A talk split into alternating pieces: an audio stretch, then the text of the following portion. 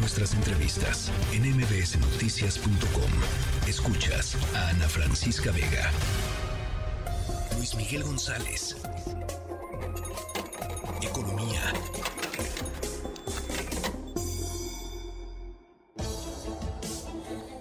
Bueno, Luis Miguel González ganó Javier Milei en Argentina y por supuesto una de las grandísimas interrogantes tiene que ver con la economía, el, todo el tema de la dolarización de la economía argentina, la privatización de todo lo privatizable, en fin, ¿cómo estás Luis Miguel? Eh, Ana Francisca Vega, muy bien, ¿y tú? Bien, bien, contenta de platicar contigo. Igual, eh, creo que se volvió uno de esos temas internacionales que se instaló en la conversación mexicana no es tan frecuente, pero tiene muchas cosas por las que por las que se instaló. Por un lado, la cercanía, yo diría, cultural con Argentina. Sí, claro. Y luego esta cosa de decir, bueno, ¿qué de lo que está pasando en Argentina es una especie de fábula que aplica para el caso mexicano?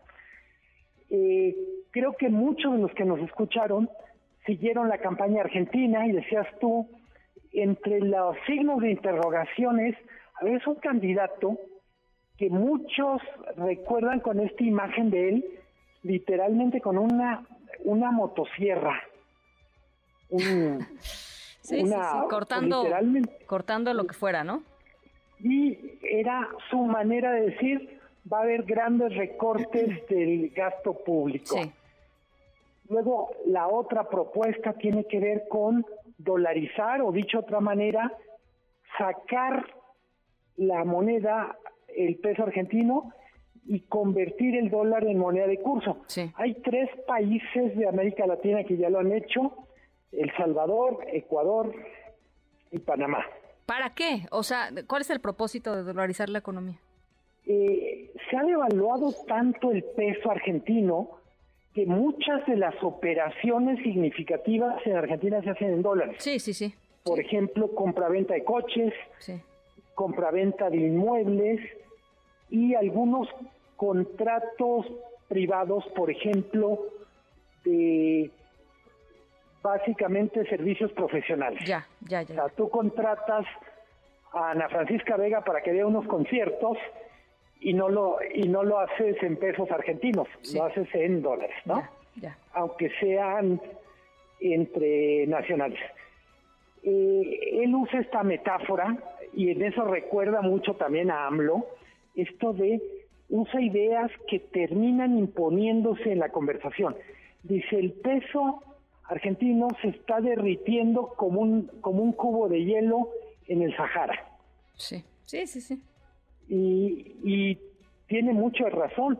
Cuando asume el gobierno Alberto Fernández, estaba en 37 pesos por dólar, ahora dependiendo si es la cotización del mercado negro el oficial, es 370 o 1000 pesos por dólar. Sí, no, no es tremendo.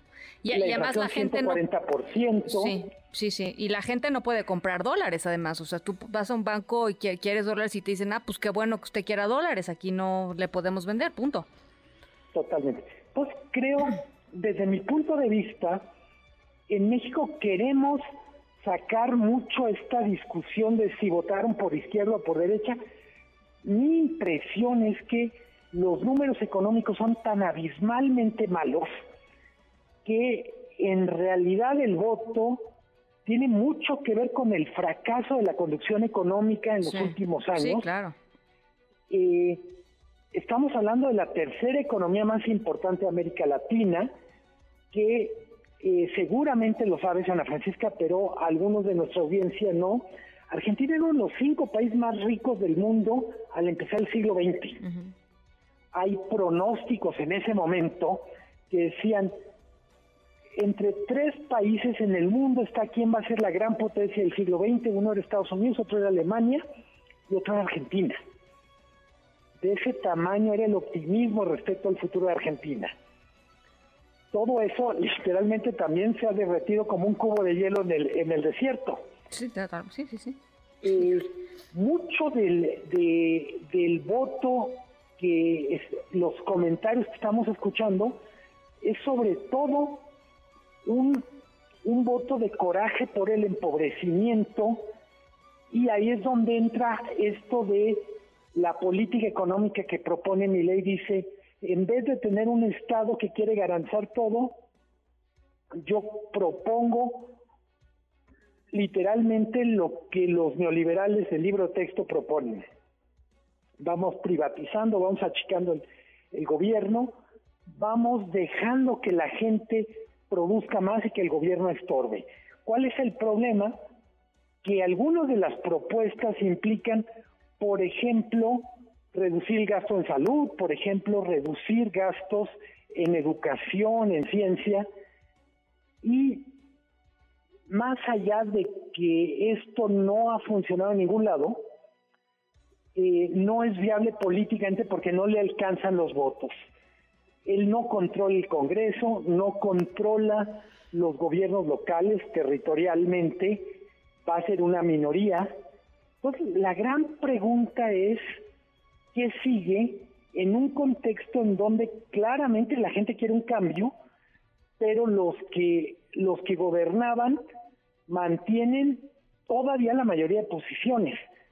Creo que el escenario más probable es una especie de estancamiento en la toma de decisiones donde ni mi ley va a poder hacer lo que propuso, ni quien gobernaba hasta ahora, los peronistas, van a ceder muchas de las posiciones que tienen. Claro, claro. Eh, es mala noticia en términos generales, yo insisto, por la importancia de Argentina. Es un país importantísimo en la geografía de América Latina culturalmente y económicamente. Bueno, y ya, ya invitó a Bolsonaro a su toma de protesta, pero no a Lula, imagínate nada más. Este, no, es eh, pues, literalmente eh, va a ser como un circo eso. En fin.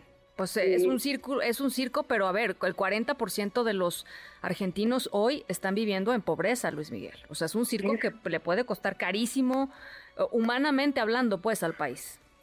Sí, es un país que conoce la vía del exilio, también uno diría es un país que produce talento como ningún otro de América Latina, tiene futbolistas, músicos, cineastas, fotógrafos, prácticamente lo que uno se puede imaginar. Y lo que no ha podido de alguna vez construir estas soluciones desde lo social. Así es, tremendo, eh, tremendo. Pierde el peronismo, no necesariamente gana el neoliberalismo. Y yo quiero enfatizar eso. Mucho de lo que prometió no va a ocurrir. Así es, así es. Bueno, pues ya lo iremos conversando. Gracias, Luis Miguel. Un abrazo. Abrazo fuerte, Ana Francisca. Buena semana. Igualmente, buena semana. Noticias.